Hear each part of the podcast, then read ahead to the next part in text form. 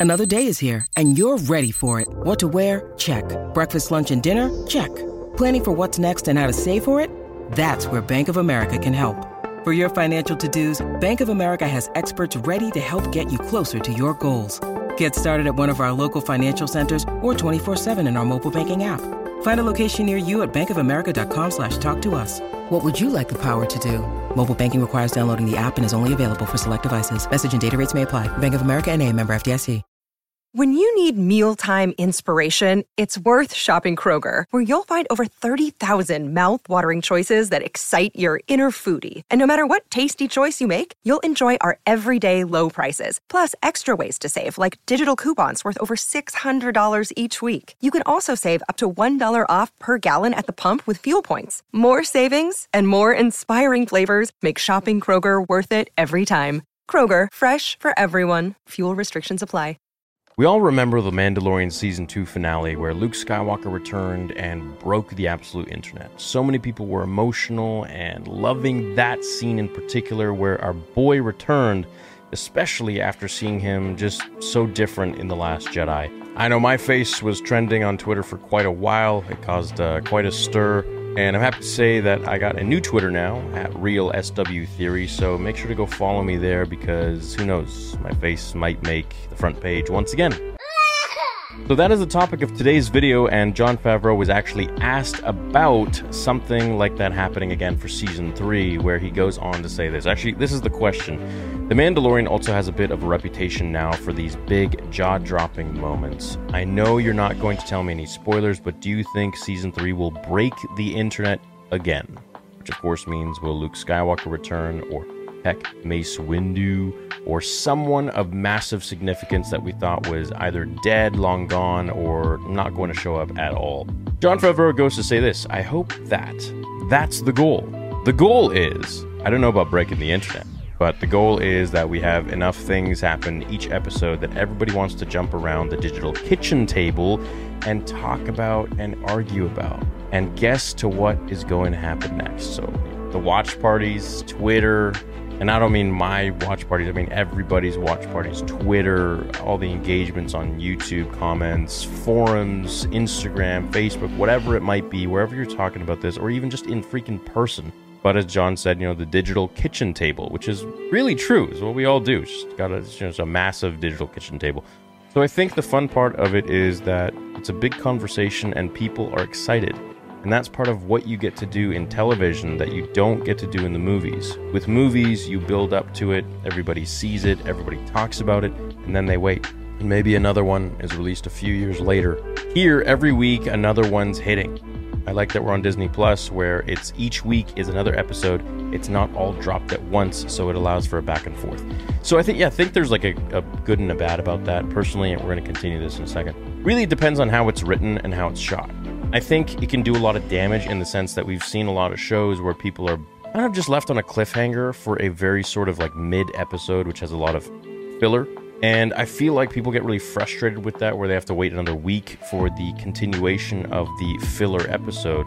Much like, you know, we get in the Bad Batch or we get in, you know, some other episodes that have come out with Star Wars. And, you know, this doesn't isn't just limited to Star Wars. It, every show has this. And I think, you know, that's one of the interesting things about TV versus movies is that you know with TV you're kind of you're forced to either you know make a make a, a, script that fits X amount of episodes that's contracted by the studio to you know fill X amount of commercials, or you are cutting things or adding things in, and it's like well, or you have your story and it's like how how do I cut this into you know eight episodes for example or ten episodes or whatever it was 16 episodes you know like the Bad Batch or you know Andor which was 12 so in part, I, I kind of like movies in the sense that you go to the theater, you watch it, and you leave, and then there's several years of you know theories and build up, like the sequel trilogy, which had a crazy amount of theories and so much hype built up because we didn't know what was going on.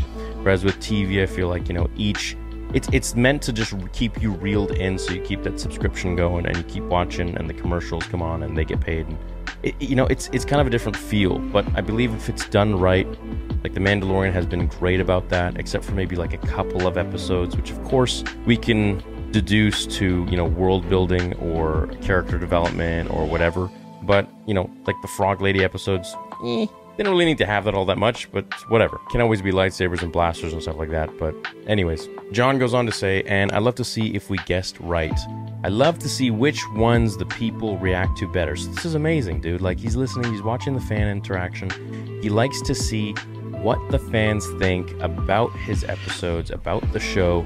He likes to see which episodes the fans like more, why, and ultimately get the report card if we're doing our job well. This is a guy that should have led the sequel trilogy, in my opinion.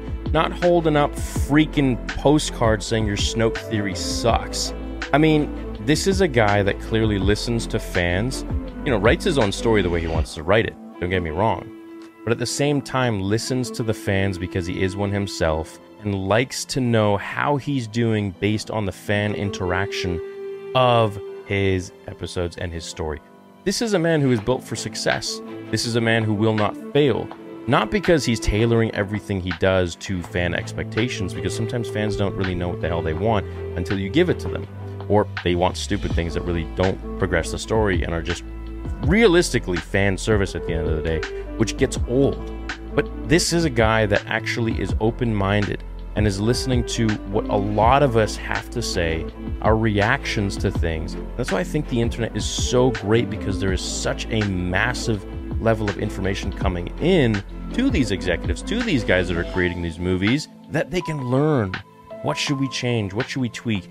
And it's really great for the out of touch people, not Jon Favreau, but like the people higher up at Disney or, you know, the board executives at these big companies that really shouldn't have any business in altering any stories they should just, you know, sit back and count the money as it comes in from the actual creatives, you know, that are like at Pixar that are writing these stories and animating them, and the directors, you know, at Lucasfilm that are actually making these movies, like Jon Favreau, who is, knows Star Wars, in my opinion, and leave the storytelling to these guys who are actually able to create these characters the way George Lucas had and carried along that trajectory that he had them going off of where the internet gives them a plethora of information regarding, you know, how they're doing. And for guys who are out of touch, like I was saying, you know, it's great because they can kind of, in the end, be successful with whatever franchise they buy.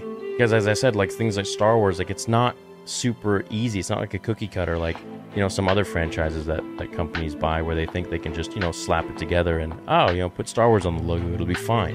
It's really not that easy with this. It's a completely different story. You have to be really intertwined with these characters, with the mythos, the mythology, with the love and the passion for it. And you need to know these characters inside and out. And I think a massive part of that is to grow up with them, to be honest, to have these characters get you out of some sticky situations, some depressing situations in life. And I think that really helps. Otherwise, if you just approach this like it's a job, uh, yeah, you know, sequel trilogy. I think that's kind of what happens uh, in my opinion at least. But hey, look, I love Jon Favreau. I love Dave Filoni. I think these guys are really the future of Star Wars.